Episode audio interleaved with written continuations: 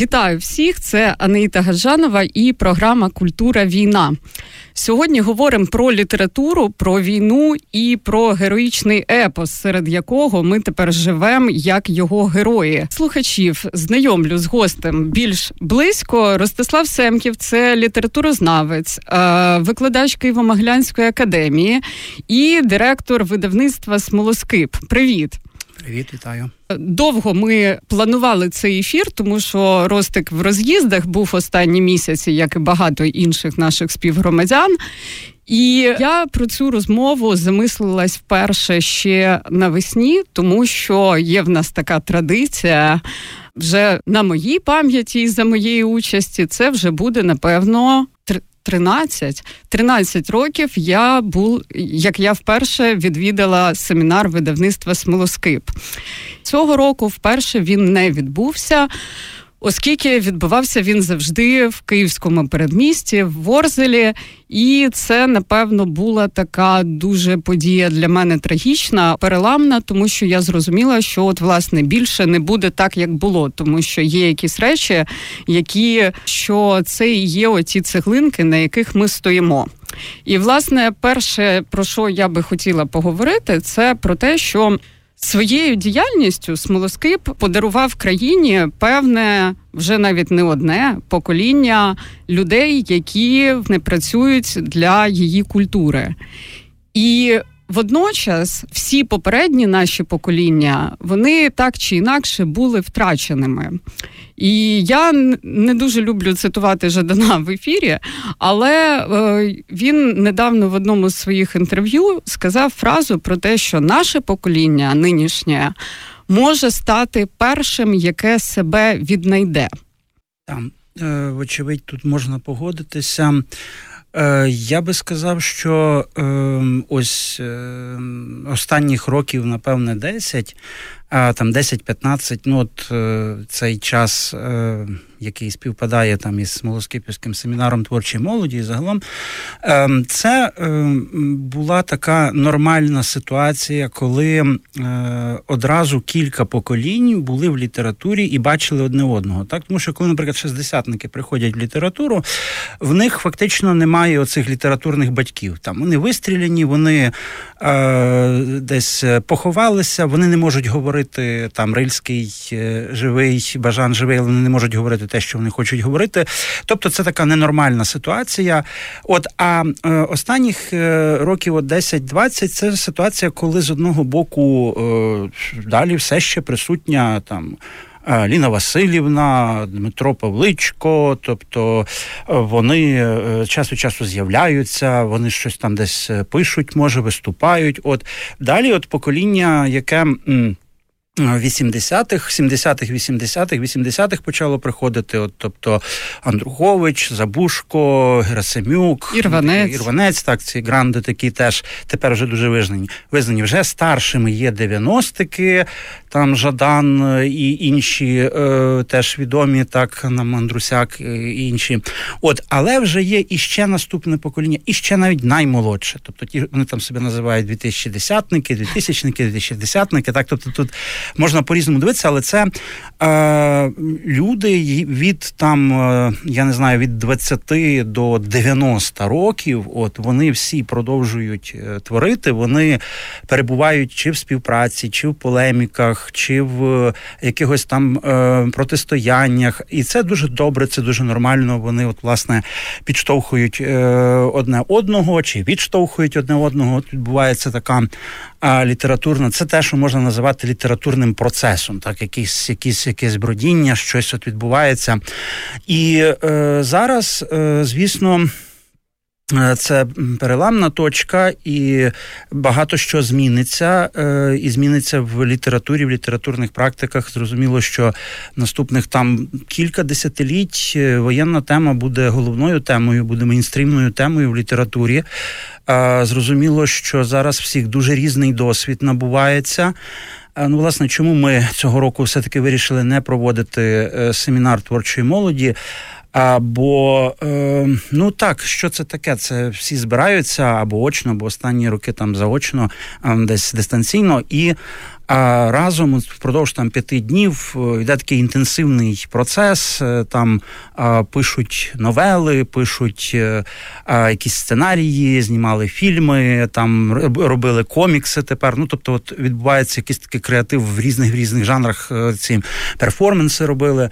От, тобто, це е, така ну власне інтенсивна творчість, але зараз ну дійсно не час. Тим більше, що дуже багато людей е, вони просто елементарно зайняті. Зараз вони багато хто на фронті, е, багато хто волонтерить, так що немає часу там е, очі підняти. Ще хтось, ще хтось. Ну тобто, всі щось роблять і. А зараз трохи не до того. Зараз, вочевидь, якщо так говорити про письменників, поетів, поеток, вони збирають матеріал так, поміж іншим. Вони набувають якогось непересічного досвіду, на жаль, сумного досвіду, трагічного досвіду. Але ми побачимо, що пізніше е, вони зможуть це осмислити в літературі, і це дуже важливо для нас самих, і це важливо для світу в такому світовому контексті, тому що це знову ж безпрецедентно те, що зараз переживає е, наша країна, наша культура. І, звісно, ми е, дуже сподіваємося, що. Це все буде належним чином от е, осмислено і відображено в літературі в інших мистецтвах, е, бо це також важливо. Це досвід, який ми е, змушені набувати, і який ми зможемо передати далі. Е, ну тут не хочеться аж так спрощувати для того, щоб застерегти, але для того, щоб застерегти також. Ми е, не відмінили е, літературний конкурс, бо в нас є ще літературний конкурс. Власне, Смолоскипівський літературний конкурс. От він дійсно безперервний. Він з 93-го року. Перший перша подача, значить, рукописів. І от з 93-го року весь час з'являються нові і нові імена, і ну легше легше перерахувати тих, хто не пройшов через літературний конкурс, ніж тих, хто пройшов, починаючи там від е, Сергія Жадана і і, і знову ж е, далі, далі, далі. От, тобто, це е, там Софія Андрухович. Ну це кілька десятків вже таких імен, яким в яких з'явилися внаслідок конкурсу книжки, десь вже можливо до сотні. А ті, хто там брали участь в конкурсі, там отримували якісь. Нагороди меншого там рівня, ніж е, книжка, власна, їх, звісно, ще більше. І е, конкурс, ну зараз теж ми продовжуємо дистанційно, журі продовжує працювати. Він, ну, ми завжди оголошували результати десь наприкінці квітня, на початку травня. Ну, тепер ми думаємо, десь у жовтні ми оголосимо результати, але журі працює і конкурс відбудеться. Ну і відповідно, вже от з вересня ми починаємо вже прийом рукописів на наступний на конкурс наступного року. Ти якраз вже заговорив про майбутнє трошки, і я думала багато на цю тему. І знаєш, ну завжди намагаєшся якось виправдати те, що відбувається, про те, що наше покоління 30-річних, плюс-мінус, там оцих ровесників незалежності, нам випало багато всього. Тобто хтось встиг ще й народитись там в момент Чорнобиля, але якщо там починати з революції на граніті, потім е, помаранчевий, потім майдан, вісім років війни. І хто знати, що нас чекає ще. Цей е, тернистий і досить трагічний шлях виправдати можна лише напевно однією дуже важливою причиною. Я принаймні хочу себе себе втішити тим, що це все для того, щоб наші діти нарешті не мали проходити цей шлях, і були, е, як ти колись сказав, що з'явиться покоління, яке не матиме постімперських комплексів. І ми якраз в активному і кров'ю позбуваємося них, і наші діти вже мали би нарешті стати оцим новим поколінням, яке буде жити в цивілізованому відкритому, незакомплексованому власне світі. Хотілося б, щоб е, ще й світі е, повної ізоляції від Росії, і е, напевно, така знаєш, це такий шлях самурая, тому що мета то насправді дуже виглядає.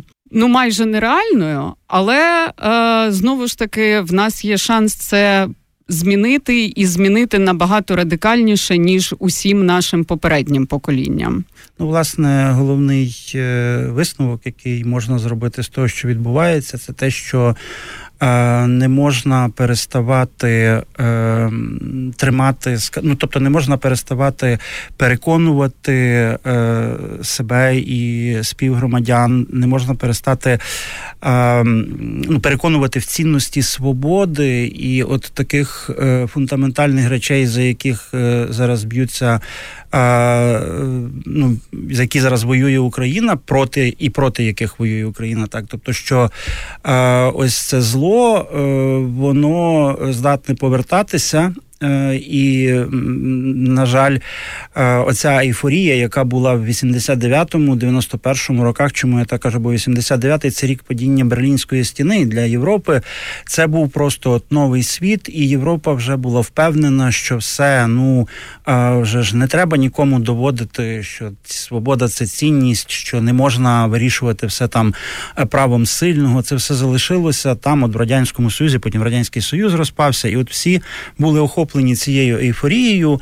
Е, от, Тобто, там, ну навіть там Фукуяма пише, там кінець історії вже нічого такого великого не відбудеться. Так, Тобто, всі були охоплені, от розслабилися, так, і вирішили, що зло, значить, знищене і покаране. Але на, насправді ні. От і е, далі ми можемо говорити, що от Європа досі в Європі багато хто там чіпляється за цю ностальгію, чіпляється за ці всі переконання. Тобто вони не хочуть вірити, що а, от е, російська сучасна влада це зло. Так, от, тобто їм важко себе в цьому переконати, бо вони вже переконали себе, що це це хороші хлопці, з ними ми торгуємо. Там нормально, вони нічого такого робити не будуть. Вони і далі далі вони закривали очі. Вони закривали на е, очі на те, що відбулося в Чечні, те, що відбулося в Грузії. Грузії, те, що відбувалося е, там в Сирії. Тобто, це все, значить, видавалося, що це от е, просто такі непорозуміння, якісь локальні конфлікти. Так, так. А насправді все це готувало. Е, ґрунт для чогось більшого, і ну, чесно кажучи, Звісно, е, крім того, що е, українська армія виявляє і взагалі суспільство виявляє безпрецедентну стійкість, е, звісно. Нам так само е, всім пощастило, що е, вони там насправді на півночі не вміють думати. От, Тобто вони прорахувалися в дуже багатьох е, речах. Е, на щастя, е, і тепер ці речі будуть використані проти них, тобто їхня недалекоглядність, е, починаючи від там від розкрадання армії, закінчуючи переконаністю, що там, значить, в них тут багато прихильників в Європі. Це все там, ну чи в світі, взагалі в Штатах на це все подивляться крізь пальці. Тобто вони прорахувалися в дуже багатьох ланках, і е, це порятувало цілий світ від якоїсь глобальнішої катастрофи. Принаймні, що, поки що ну принаймні поки що так. Але коли ми розуміємо, що там починає хтось виступати, що от там е, Естонія наступна, чи там угу. ми знову повернемося в Грузію, вони там кажуть, там е, Казахстан, там Польща, там Тримти Польща, дійдемо до Берліна, то всі розуміють, що це бред. Ну тобто, що це Тобто, якщо вони е, насправді е, заявляють там два тижні, що вони взяли е, піски, і насправді не можуть їх взяти, то тоді тут е, немає про що говорити. Нас, ну, тобто, це така дута е, дута армія е, і дута країна. Так що насправді їм зараз потрібно би готуватися до. Е, наслідків, е, які будуть в них самих. Ну але от те, що. Е, трапиться з Росією неминуче, а там трапиться катастрофа або ряд катастроф, і може бути різні. А я маю на увазі гуманітарна катастрофа буде найлегшою. От а це насправді продемонструє, вже продемонструвало нашим співгромадянам, так що якраз от на в тому напрямку озиратися не варто, і тому так е, зараз швидко як ніколи, от розпадаються ці рівні колоніальної залежності, та починаючи від е, уявлення, що е, ну а як же ж можна е, там провадити економіку, ще щось, ще щось, не співпрацюючи з Росією. Можна, от Європа збирається перестати в них там щось купувати, все. Тобто, ясно, що це не відбувається так от раз. Але от там е, вони ставляться деякі країни ставляться собі там за мету там за 10-5 років перейти до от е, повністю до зеленої енергії. Тобто, це вже раціональний розрахунок, і це добре. Починаючи от від того, що в цьому не озиратися, і аж до закінчуючи тим, що нас, вочевидь, буде дуже мало далі обходити, е, що там кажуть російські критики, або що там пишуть російські письменники. От, тобто, це їхня проблема, і воно нас, е, вочевидь, не буде переймати. Ну, нас, е, наприклад, не дуже переймає, що пишуть там угорські письменники. Це прикро, тому що в Угорщині сильна література там чи, скажімо, ну при всьому зацікавленні креативного прошарку там польською літературою, але, наприклад, в шкільній програмі це не відображено. Так, тобто, це на жаль, мала зацікавленість, але це означає, що е, ми можемо обходитись без якоїсь такої от імперської е, постімперської ностальгії, і це в нашому випадку дуже гігієнічно. Це зараз потрібно обов'язково зробити і абстрагуватися максимально від е, от цих впливів. Так, і тут я би е, продовжила напевно тезою про те, що ми зараз ніби живемо в цьому такому світі утопії, фантастики і якихось абсолютно нереальних речей. Ну тобто, навіть. Е, для мене, як для людини, яка в принципі всім, що відбувається по ту сторону, не цікавилась, от власне з моменту нашого знайомства, приблизно там вже весь майже свій свідомий вік, то я якось да жила без цього. Але водночас ми все одно жили в світі, де припустити, що буде відбуватися те, що зараз відбувається, ми теж не могли. Оця фантастика в фольклорі, яка нас очікує. Мене, наприклад, цікавить, як ми переосмислимо в плані літератури оцей героїчний епос, який по суті відбувається прямо тут і зараз, тому що для нас завжди е, те, як нам викладається, будь-що в рамках е, середньої освіти, і, на жаль, дуже багато де вищої. Е, це якісь такі радянські патерни з імперським спадком і вихолощені біографії, підчищені відносно повістки і так далі. А тут все відбувається на наших очах. Ми пам'ятатимемо як це відбувалося, і зараз це відбувається в таких масштабах, в яких ну ти не абстрагуєшся від цього, ти не можеш цього не помітити. І відповідно, от мені цікаво, як ти це бачиш загалом, і стосовно освіти, чи зможемо ми проконтролювати? Оновлення цієї системи, тому що знову ж таки це та прошивка, яку ми маємо в своїх дітей, от просто вшити як чіп. Так, е, ну, по-перше, осмислення дійсно відбувається от е, тут і зараз. Е, ми бачимо в мережах, як з'являються ну, з одного боку. Це мене завжди так е, дивувало, от коли витворювався епос та стрілецьких пісень, наприклад, січові стрільці. Мене дивувало те, що там, ну крім трагічних пісень, бо це теж були трагічні часи, Перша світова, там були жартівливі пісні. А я думав, ну як вони могли тоді там сміятися буквально там за е, якихось там кілька кілометрів е, створювалися там в тилу, та від е, ці солдати, uh які повернулися з фронту, от вони сміялися. І ми зараз бачимо, що е, все це відбувається от на наших очах. Бо з одного боку є от якісь записки там про бої, є вже книжки, які поз'являлися там, е, причому якісь дуже цікаві цікаві, як, наприклад, там дівчата зрізають от коси. От я тільки так. хотіла сказати, тобто, Женя от, подобна. Так, так, так, такі от е, буквально хроніка, хроніка війни. От, Але з іншого боку, ми бачимо там е, мемів ціла купа, і знову ж е, про вже про війну там такі книжки, там як Укри Жолдака, Богдана Жолдика, чи там Горько Лука книжки. uh Ну, тобто вони також є і такі досить гумористичні, Іронічні. це зрозуміло так, бо uh сміх допомагає допомагає виживати, допомагає справлятися з тим, ну навіть висміювання ворога, це ж теж якийсь вид зброї. От, тобто, це так дійсно буде відбуватися в нас на очах. Ми побачимо просто вибух в різних жанрах цієї літератури.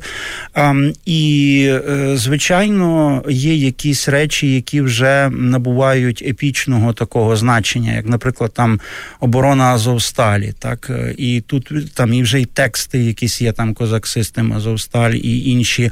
Тобто, це ем, епос, це звичайно.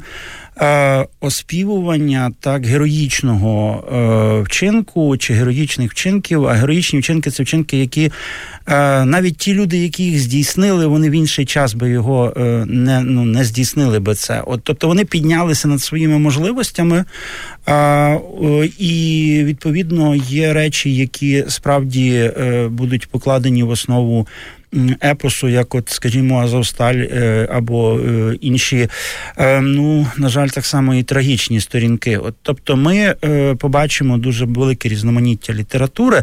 А як на це відреагує школа? Це, звісно, буде буде видно, але мені здається, що зараз дуже зростає Е, ну, на очах нас зростає таке усвідомлення того, що відбувається. Ну, мирний час, е, взагалі, час без потрясінь. Е, люди можуть жити в такому напівосмисленому стані, тобто в такому дуже посередньому усвідомленні. А в часи потрясінь це усвідомлення загострюється. І знову ж видавці дещо були здивовані, чому люди ну почалася пандемія, люди купують книжки. Тобто, здавалося б, треба поховатися і, і начебто, гроші на щось інше. Ні, люди купляють купують і в війну теж війна. Е, там буквально у нас е, якийсь, е, значить, ну початок, якийсь березень а, і телефонує, чи пише нам хтось, е, пише чоловік, каже, що я е, хочу е, купити цих 14 томів повне зібрання творів Лесі Українки. Ми кажемо, ну там можна, але ми не знаємо, коли ми вам їх доставимо, тому що ну ми так тільки навідуємося. Адміністратор навідується в видавництво, видавництво там люди пороз'їжджалися. Як тільки зможемо, зразу доставимо. Він каже, та так, ну я ж зараз мені доставляти його не треба бо я в окопі сижу. Але е, коли, значить, в мене трапиться там оця можливість, то ви тоді надішліть. Але я куплю, куплю зараз, щоб було. Тобто людина сидить в окопі, десь там під обстрілами, але він думає про 14 томів Лесі Українки, тому що е, це цінність, тому що люди хочуть більшого усвідомлення, вони хочуть краще все розуміти. От в такі часи потрясінь люди виходять до такого повнішого розуміння, і тому краще розуміють різні процеси. Тому я думаю думаю, і батьки, і вчителі. І самі учні, е, вони напевне будуть гостріше реагувати і будуть краще, е, тобто вони змінять школу. Школа зміниться. Е, ну а як міністерство не буде хотіти це робити, то зміниться міністерство, напевне. Тобто, це насправді ну це знову ж момент е, відбулася зміна е, ще в 90-х, коли почали з'являтися. От е, ну був певний опір, коли там посували або викидали взагалі класиків радянської літератури. Як це так не читати Андрія Головка? Ну нічого Який кошмар, нормально. От я не читала так, до речі. не читають Андрія Головка і не страждають, бо є ніхто не вмер. кращі тексти. Є кращі тексти, і посунули, змінилася школа. Ну тоді зміни якісь відбулися. І я думаю, що та навіть і в міністерстві там є достатньо зараз вже критичний такий резерв, який е, буде змінювати цей підхід. Ну, принаймні там в випадку з російськими е, авторами в школі, ми вже бачимо, що все таки по по ну бо немає просто варіантів, як, як вчити російську літературу. А як учні будуть вчити російську літературу, якщо вони знають, що росіяни обстрілюють міста ракетами? Тобто, це просто неможливо. Це ніхто не буде читати. Літературу можна тільки любити. От, А в цьому випадку любов неможлива, на жаль, е, до е, значить, культури окупанта. Тому е, її, якщо не нав'язувати, а нав'язувати вже її не будуть, то тоді всі мирно з нею просто розпрощаються. Ну як мирно? Не мирно. Не мирно, не на мирно. жаль, так. Та. Знаєш, топ історії стосовно книжок я за цей час склала, тому що а, перші двоє, хто з видавців е, приходили до мене а, е, десь в кінці березня, на початку квітня на ефіри, це був е, Мартинов і Жупанський. І вони обоє просто розповідали якісь абсолютно шалені історії про те, як люди замовляли книжки. Паралельно з цим всім я була безпосередньо свідком того, що в нас в лютій справі відбувалося, тому що нам поклали сайт в ніч з 23 на 24. Ага. В нас це так все і почалось. І ми ще так сміялись, тому ну вірніше, я сміялась з, з Андрія Гончарука, тому що він мені вночі 23-го каже: нам дедосять сайт, нам кладуть сайт. І я кажу: Андрій, ти що? Кому треба твій сайт? Ну, типу. Типу, ти ну, що? Да, знаєш цей. А потім на ранок його таки поклали, і ми його змогли поновити. Андрій вже пішов служити. А я вже десь через місяць-півтора знайшла людину, нашого друга, який нам його поновив. І дійсно люди почали замовляти книжки, всі, що в нас лишились. Але я сама. Перевершила свої е, книжкові закупи. Тому що е, перша книжка, яку я е, захотіла, ну вірніше, я її так давно хотіла, але це дуже специфічна література, і це дуже дороге по моїх е, мірках видання, тому що це е, монографія правнука Іосифа Каракіса, архітектора. Е, який власне будував Київ в міжвоєнний період, який перебував в евакуації, і який побудував половину хрещатика і ще купу важливих для нас споруд, зокрема, цей на Пейзажні алеї будинок музею, і будинок офіцерів, до речі, і той, що в Вінниці, і той, що в Києві. А ще спроєктував 3,5 тисячі типових шкіл, в яких вчились, ну, напевно, майже ми всі, тому що це проект, за яким будували майже всі школи на пострадянському просторі. І я дуже хотіла цю монографію. Вона вийшла десь 3-4 е, роки назад, і його вся, всі його нащадки вони живуть е, в Штатах, і приїжджав його онук, який власне її написав. І я тоді ще не цікавилася цим всім, не знала. І коли почала цікавитись минулого року, я дуже хотіла цю книжку. Я знайшла цього е, його правнука в Фейсбуці, я почала з ним переписуватись, і в перших числах березня. Я йому написала, що мені просто вкрай не потрібна ця книга. Потрібна ця книга. Я готова будь-які гроші, яких і не було, але знайти, щоб її придбати. І, врешті-решт, я її придбала десь. Е, в районі десь місяць назад на OLX, буквально як якусь контрабанду. І це видання розміром просто ось таке ледь не метр. Це просто надзвичайна робота.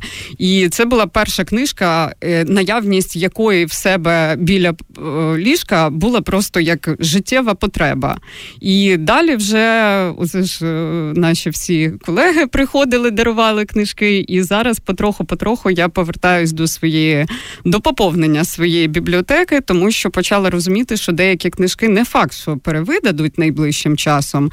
А є такі, що той же, наприклад, Семисюк, в нас тираж закінчився ще Бог знати коли. От Андрій зараз нібито переведення готує, тому що. Ті, хто жили без Семисюка, мають тепер жити з Семисюком. Не можна жити в Україні без Семисюка. Так, власне, це е, дуже добре зрозуміло, що книжки Ну так, книжки не не просто ознака культури, книжки так само і зброя, ідеологічна зброя.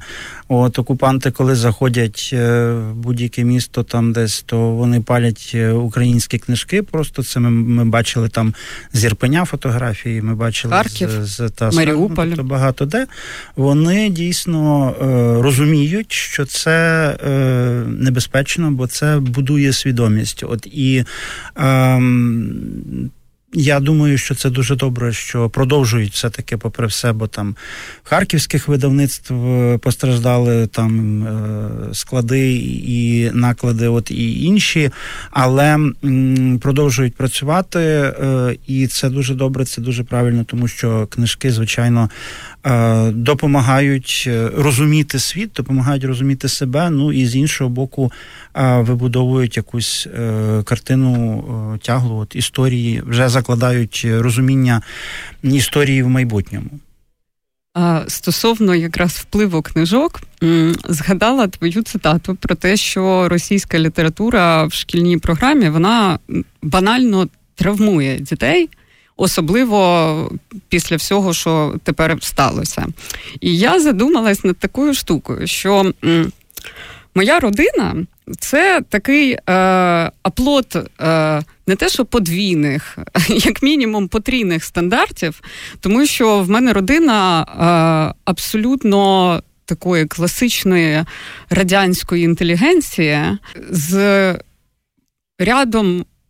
Мені здається, е, критичних недоліків, тому що байдужість до всього, що відбувається, це зверхнє ставлення, оці е, непоглиблених знань, але видавання за дійсне, і ось такі різні речі. Ну і побутова корупція, до якої в мене, наприклад, просто фізична нетерплячість розвивалась завжди. І оцей такий радянський, як я називаю, аристократизм. Він же ж виховав дві речі в мені. Одна це, звісно, любов до книжок, але інша справа те, які книжки власне я читала. І тут питання в тому, що. Добре, що е, так склалося все, як склалося, і в 18 років мені повезло опинитися в тому самому місці, з якого ми почали нашу розмову, і якось нарешті усвідомити взагалі, де я знаходжусь, і прожити наступне все своє життя в колі цих людей, і так поталанило в житті, бо дійсно більшість всіх, з ким я досі працюю, дружу, знайома і в якомусь комунікаційному полі знаходжусь, це плюс-мінус ті люди, з якими ми тоді всі зустрілись. І, власне, я думаю про те, що ця література, на якій мене виховували, починаючи від цієї російської класики і закінчуючи такими.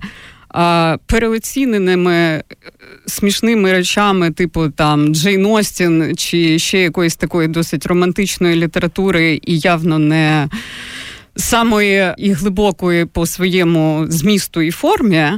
А це ж якраз така штука, яка в тобі виховує сумніви.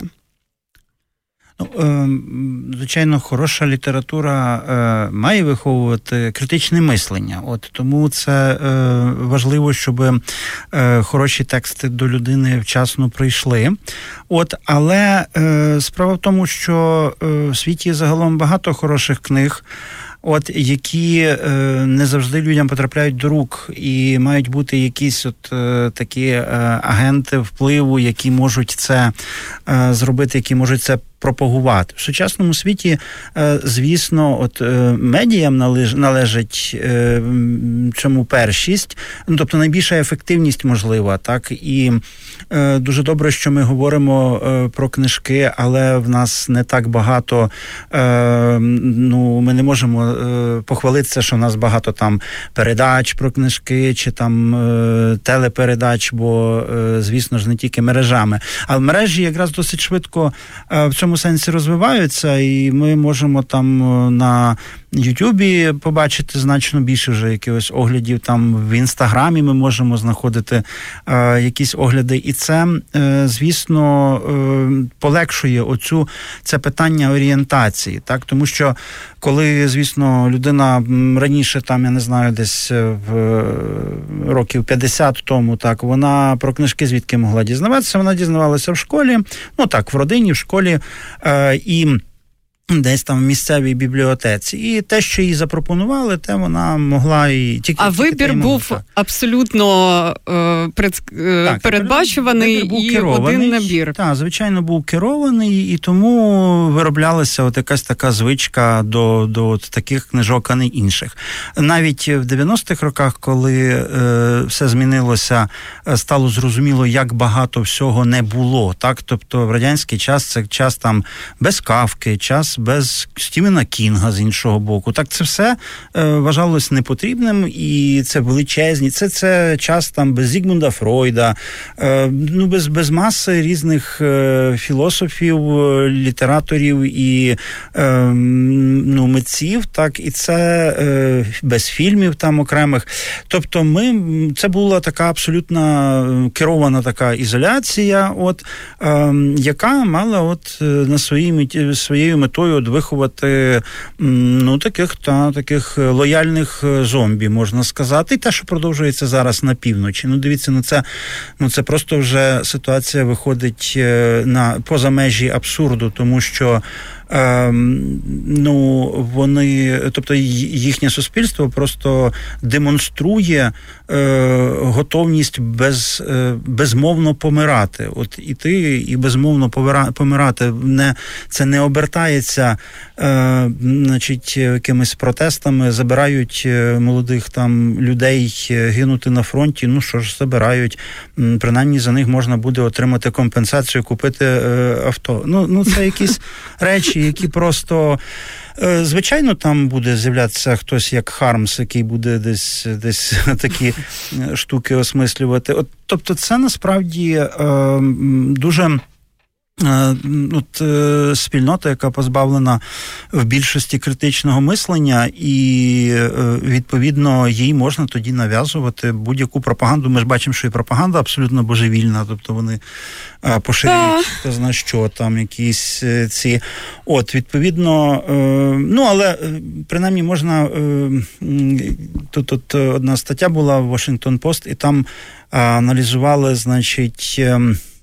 Якраз е, протидію е, російській пропаганді, і поміж іншим, е, от там говорили про способи, як вони обходять зараз блокування, тому що там Фейсбук, інші мережі вони блокують там акаунти російських агенцій, щоб не поширювалися дезінформація. Так, На жаль, вони і нас блокують. Ну, е, хай би хай би трохи були в цьому сенсі, значить, зваженіші. Ну, тобто, е, росіяни придумали вони від там посольств, скажімо, африканських країн, російські посольства в африканських країнах, вони заводять сайти, а якісь і поширюють інформацію там, чи аккаунти поширюють інформацію там через Твіттер, через Фейсбук. От, але в них там е, якийсь найбільший канал має щось 50 тисяч читачів. То я думаю, що якось це все насправді приречене на ну, тобто їхня пропаганда діє дуже ефективно в них там всередині, все ще, але назовні її вплив е, досить е, швидко гасне, і відповідно, е, відповідно, це дуже. Це дуже добре ем, тепер зрозуміло Я видимо. думаю, що просто для того, щоб зомбувати пропагандою, треба дуже добре розуміти тих, на кого вона розрахована. А власне, оскільки вони настільки не цікавляться тим, що відбувається з їхніми жертвами, на жаль. То і е, пропаганду вони роблять таку, що коли ти бачиш наочний результат, то вже якби сумніви так чи інакше мають закрадатися. Е, власне, я до чого почала цю розмову про сумніви, тому що мені здається, що е, література має е, нас мала раніше. Зараз, напевно, вже я от якраз в цьому я не впевнена, але раніше я думала, що література а, здатна а, підготувати мене до. Того, що мене може очікувати в житті. Та ми, коли читаємо, ми бачимо різні варіанти сценаріїв, ми можемо їх якось комбінувати в своїй голові. Можемо, прочитавши книжки певної епохи, уявити собі картину тих чи інших подій.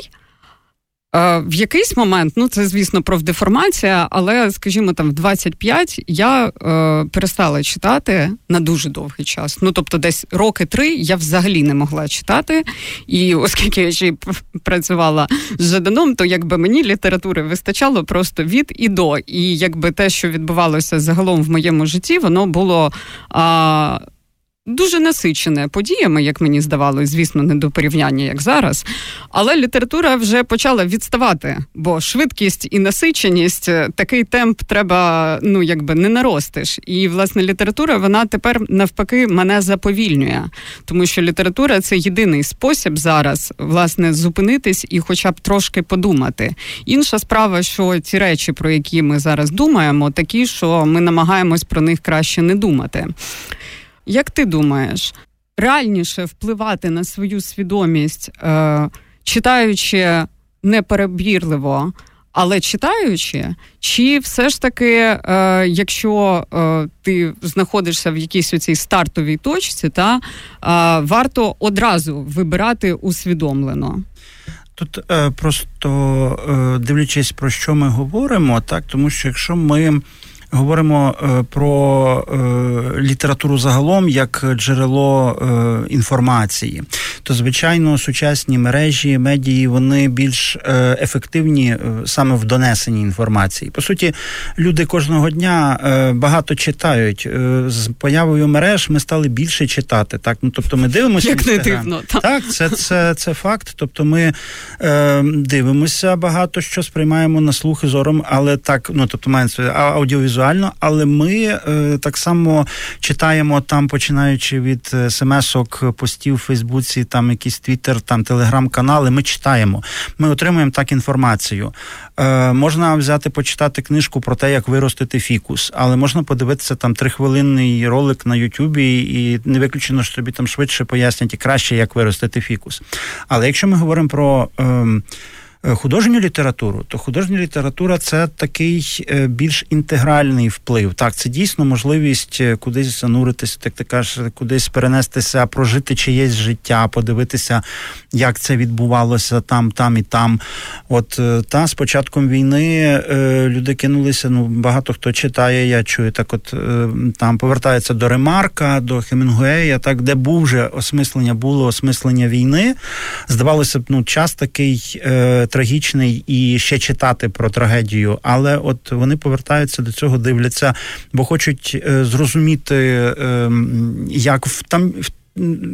100 років тому як свідомість реагувала на ці всі речі.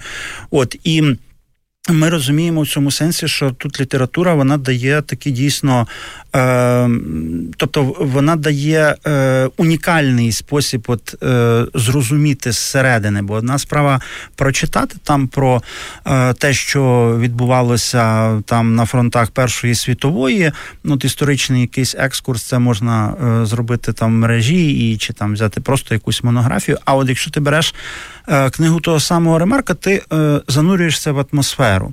От, Але тут цікаво сказати, що та ну правильно е, зараз досвід змінюється дуже швидко, і ми в такій доволі унікальній ситуації, бо більшість класичних книжок про війну, от ті вже самі названі Ремарк, Хемінгвей, там десь. Е, можна ще там Івлін Во пізніше. От якраз трилогія Івліна Во клинок честі з'явилася в українському перекладі вже всі три три частини. От тобто е, можна всі ці книги це про розчарування війною людин, людей яких обдурила пропаганда. Тобто, е, ну там в ремарка це особливо добре видно. Там на західному фронті без змін, mm-hmm. там от вчитель їм в школі пояснює, що треба йти там, значить, боротися і так далі. Вони попадають на фронт і дивляться, що там там е, жах. Бійня номер 5 та, тільки... та, бійня номер 5 І вони вони розчаровані з цього всього е, повертаються, і от та втрачене покоління. Але е, в нас зовсім інша ситуація. Е, тому що наші солдати не є обдурені пропагандою. Вони добре розуміють, чого вони на фронті. І вони не ну, тобто, це з нашого боку це справедливий спротив, і тому те, що потім вони напишуть, ті, хто зараз в окопах, і ті, хто взагалі переживає різні досвіди цієї великої трагедії, от це буде якась зовсім інша література. Ми якось намагалися змагати згадати, от хто писав в такій ситуації, коли це є е, справедлива е, оборонна е, війна. І ну, це якось складно навести такі приклади, щоб це були відомі книжки. От тому я думаю, що зараз це буде шанс написати, особливо ті, хто в окопах і буде мати безпосередній досвід. От вони потім напишуть досить важливі, я переконаний, речі. Ще важливу річ хотіла обговорити. Вона трошки в бік від того, про що ми зараз говорили, але теж мені здається надзвичайно важливою. А я вже якби і сама про це теж думала, і багато з ким спілкувалась про те, що зараз, здається, є е, два таких е, найстрашніших ризики для будь-кого: це опинитись в окупації. І знову ж таки, як сказав Жадан, залишитись патріотом України в екзилі. І так. це дві долі, які, на жаль, багато кого все ж таки спіткали і ще спіткають. І е, ми маємо, звісно, величезну роботу, пророблену українськими патріотами в різні роки, які знаходились в екзилі. І, власне, і той же, якщо б далеко не ходити, той же смолоскип створений в еміграції. Але зараз в умовах нинішнього світу, напевно, оце найболісніше для тих людей, які покинули країну, споглядати за всім звітом, тому що. Ну, от, власне, я не поїхала з Києва. Одна з причин була в тому, що я ж почала якраз писати книжку восени і вона так чи інакше торкається не просто якоїсь абстрактної війни, а різних війн, які в нас тут були е, просто в межах одної локації. І я зрозуміла, що оскільки мені випало жити саме в цьому місці. І в ці події застати, то я маю вже якби лишитись тут, щоб прожити їх ще й сама, і тоді цей досвід буде повноцінним, і власне книжка буде повноцінною, тому що без цього вона була би. Ну, вже не повною картиною. І як ти сказав, що якщо не напишете свою книжку, будете нещасними. От я останні місяці дуже страждаю із за браку часу на книжку, і сподіваюся, що все ж таки восени я встигну її закінчити.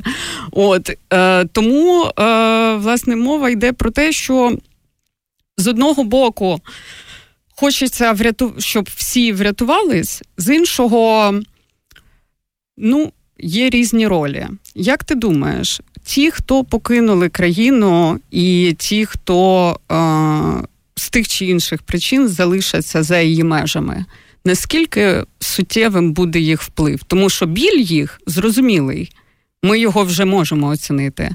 А от вплив Ну, е, в мене є е, дуже хороший знайомий, е, який в Тернополі він викладав в політехнічному університеті, е, і в нього все було так е, цілком е, добре. Він був на своєму місці, він цим захоплювався. От і все було окей. А далі він емігрував. Це досить давні давно сталося, і йому було складно, звісно, як і всім, хто емігрує, знайти якось своє місце. Але це не так важливо, бо адаптація все рівно відбувається до нових подій і е, людина звикає. Коли почалася війна в 2014 році, е, він, е, значить, дуже. Активно включився і, е, ну, словом, знайшов е, способи ем, ефективно е, нам складати, передавати безпілотники, і це було дуже важливо. Він знайшов е, можливість е, допомагати бути причетним. І всі, хто в еміграції, і знайшли таку можливість. А таку можливість знайти досить просто. Можна просто, значить, давати там як це дайте Мазепу на ЗСУ, там пошліть Мазепу на ЗСУ. Тобто можна від якихось найдрібніших сум підтримувати. Е, і це це те, до речі, що зараз от абсолютно для всіх характерно. Тобто Доступно. Тобто всі щось е, донатять, всі десь волонтерять. От, тобто, це легко е, знайти оцю свою причетність, і тоді цей шок від перебування десь. Далі він е, буде легший. Е, ну от Смолоскип, так, засновники Смолоскипа, Осип Зінкевич, е, Надія Зінкевич, вони ем, і, і всі ці, хто їх підтримували, вони насправді ніколи не переривали зв'язок з Україною. Так, тобто вони постійно вони займалися самвидавом, вони займалися збором коштів для українських політв'язнів. Тобто вони виступали, робили прес-конференції, там зустрічалися з американськими президентами журналістами і розказували про ситуацію. Тобто е, вони весь час е, в цій віртуальній Україні вони перебували. От і ті, хто зараз е, на еміграції, тимчасово чи вже й на постійно, якщо вони будуть підтримувати а зараз це значно легше, звичайно, підтримувати оцей зв'язок то е, це буде, я думаю, е, добре і для них, ну і звичайно для українців. От е, ну я знаю, звичайно, тут це. Просто такий така ситуація, коли людина е, значний час перебуває десь, е, вона починає знаходити новий дім. Е, і ну тут питання знову ж наскільки ну яка в нас перспектива? Ну я, я ми напевне віримо, що е, перспектива це наша е, близька перемога. От так чи інакше, і е, тоді багато хто звичайно буде повертатися. Ну, видно, навіть по Києву, тільки е, значить, ці е, танки забралися. Зразу е, люди почали повертатися. Е, і ну, здається, десь е, була інформація, що в Київ повернулося 3 мільйони людей. Я думаю, що в Києві всього 3 мільйони, значить, в Києві було більше. От, тобто, це е, я думаю, багато хто чекає на це повернення, і насправді воно цього разу реальне. Тобто, я думаю, що це не, не є та хвиля імміграції, яка там точно залишиться. От щодо людей на окупованих територіях, ну це дуже е, це тому дуже ж Криму. Знаєш, я просто зараз дивлюсь на те, що відбувається в контексті зовсім останніх подій, і мені з одного боку трошки. Ну, я назву це некомфортно е, бачити жарти на тему вибухів в Криму по тій простій причині, що для мене це частина мого дитинства, моєї родинної історії. Анексія Криму зламала мою родину по суті. І відповідно для мене е, бачити, як ті залишки хорошого, які мене зв'язували, нищаться тим чи іншим шляхом. Ну, типу, оце той момент, де я вже не можу жартувати. Тобто, так, я хочу, щоб по мосту в'їбали, перепрошую. Я хочу, щоб їх звітом нарешті витиснули. Але це той момент, коли я розумію, по-перше, скільки українських патріотів знаходиться в тому ж Криму. І в дуже складній ситуації, в якій вони знаходяться вже дев'ятий рік, це ж не вчора в них почалось. І от що як їм взагалі бути в цьому, і чи зможуть вони лишити після себе е, щось таке, що ми зможемо передати як пам'ять далі? Оце для мене питання. Ну, це звичайно дуже е, складні питання. Е, Я просто е, ну, ми можемо десь собі е, уявляти. Ем, ситуацію десь передбачати, е, зважаючи на те, що відбулося от е, в Ірпені, Ворзелі, Бучі і так далі. Тобто там, е, звісно, були величезні страшні жертви, і ну зрозуміло, що це окупанти, які повірили в свою значить, не покарані безкарність, так і вони почали витворяти те, що там тільки страшні речі. От, але е, вони е, пішли геть, і ті люди, які були під окупацією, ну е, їм всі співчувають, так їх ніхто не е, якось не іншує. Ну як в радянському Союзі було прийнято. Але ми так, маємо досвід це... Донбасу, і він, м'яко кажучи, інакший. Ну, люди Донбасу, вони е, ні, ні, я якщо тільки ця окупаційна влада забереться з Донбасу, це рано чи пізно трапиться. Е, Ми побачимо, що багато людей вони абсолютно нормально повернуться в до конструктивних якихось е, практик, так тому що там насправді е, багато людей просто залякані. Більшість залякані. Вони не, не хочуть е, там вибирати е, Росія, Україна. Вони просто залякані, і вони там не стільки навіть піддалися пропаганді, скільки от, ну, хоча і ті, що піддалися пропаганді. Е, то, е, звичайно, е, оцих, що піддалися пропаганді, в них прозріння буде болючим, тому що е, повірити. І дай Бог, щоб воно сталося, тому що люди, які. Е, хочуть дізнатися, вони дізнаються. І ті, хто готові бачити правду, вони її побачать. А там цілком ймовірний сценарій, як і з усіма росіянами, в принципі, коли не те, щоб було дуже складно правду дізнатися. Тут питання в тому, як її прийняти. Ну, це там Донбас і Крим це звичайно е, проблеми такі ширші. Тут е, це це не будуть якісь прості рішення, як е, це інтегрувати. Це питання, звісно, складне відкрите.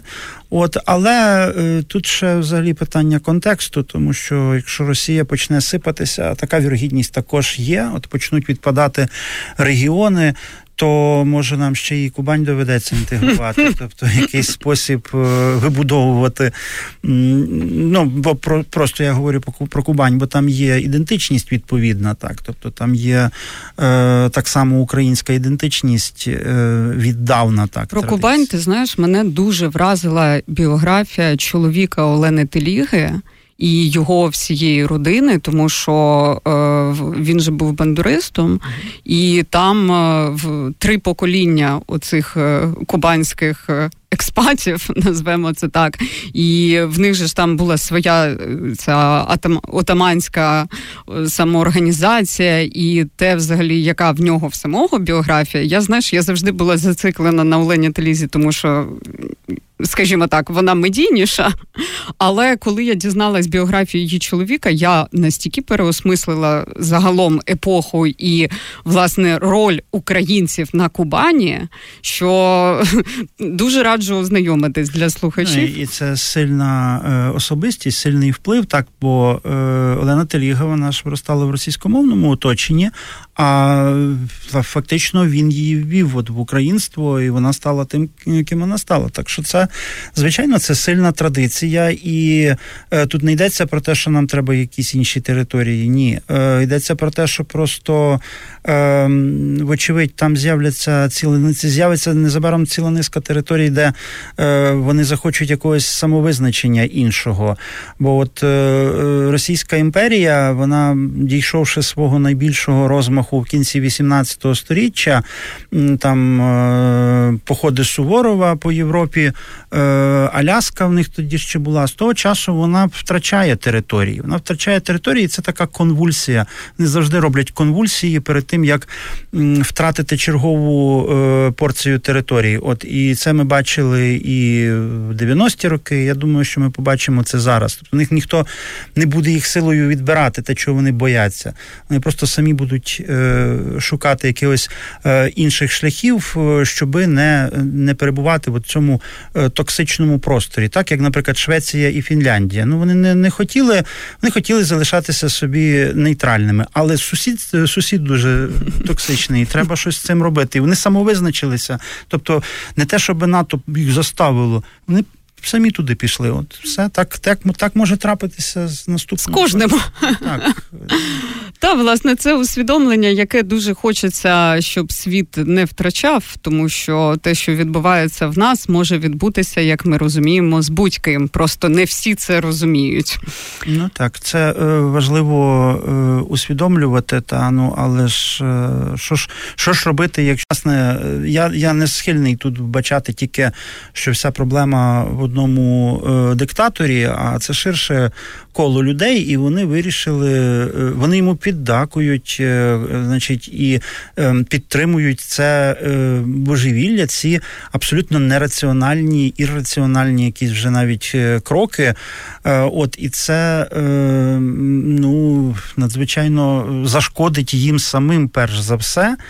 От е, тим більше, що е, вони просто ну е, там на якихось 5% їм не вдалося ця вся велика авантюра. Так так що в цих їхніх книжках ну є ціла маса цих фантастичних книжок. Вони ж е, вже років там 15-20 вимріювали цю якусь uh таку війну. Так в їхніх книжках вони за цей час мали вже дійсно дійти до Ла-Маншу. От ну ця пішки, от, причому та, та, ця армія переможна. А бензину їм не вистачило навіть до Сум доїхати. Так що, от це. А. І наостанок, напевно, скажу таку річ, що е, попри те, що події, які ми переживаємо, надзвичайно трагічні, і дуже багато. Таких досить зрадницьких речей відбуваються прямо зараз і тут. Зокрема, сьогоднішня ситуація з Довженко-центром і загалом ситуація з культурними інституціями. Мені хочеться побажати нам всім, е, щоб ці речі ми не маємо закривати на них очі, але вони не мають хитати нашу віру, тому що власне ми маємо вірити в нашу перемогу і. На цьому, напевно, би і хотілося закінчити сьогодні. Я би хотіла ще в кінці е, нагадати, що ви слухаєте програму Культура війна на радіо Київ ФМ 98. Спілкувалась я з Ростиславом Семковим. Дякую тобі за Дякую. розмову. Почуємось.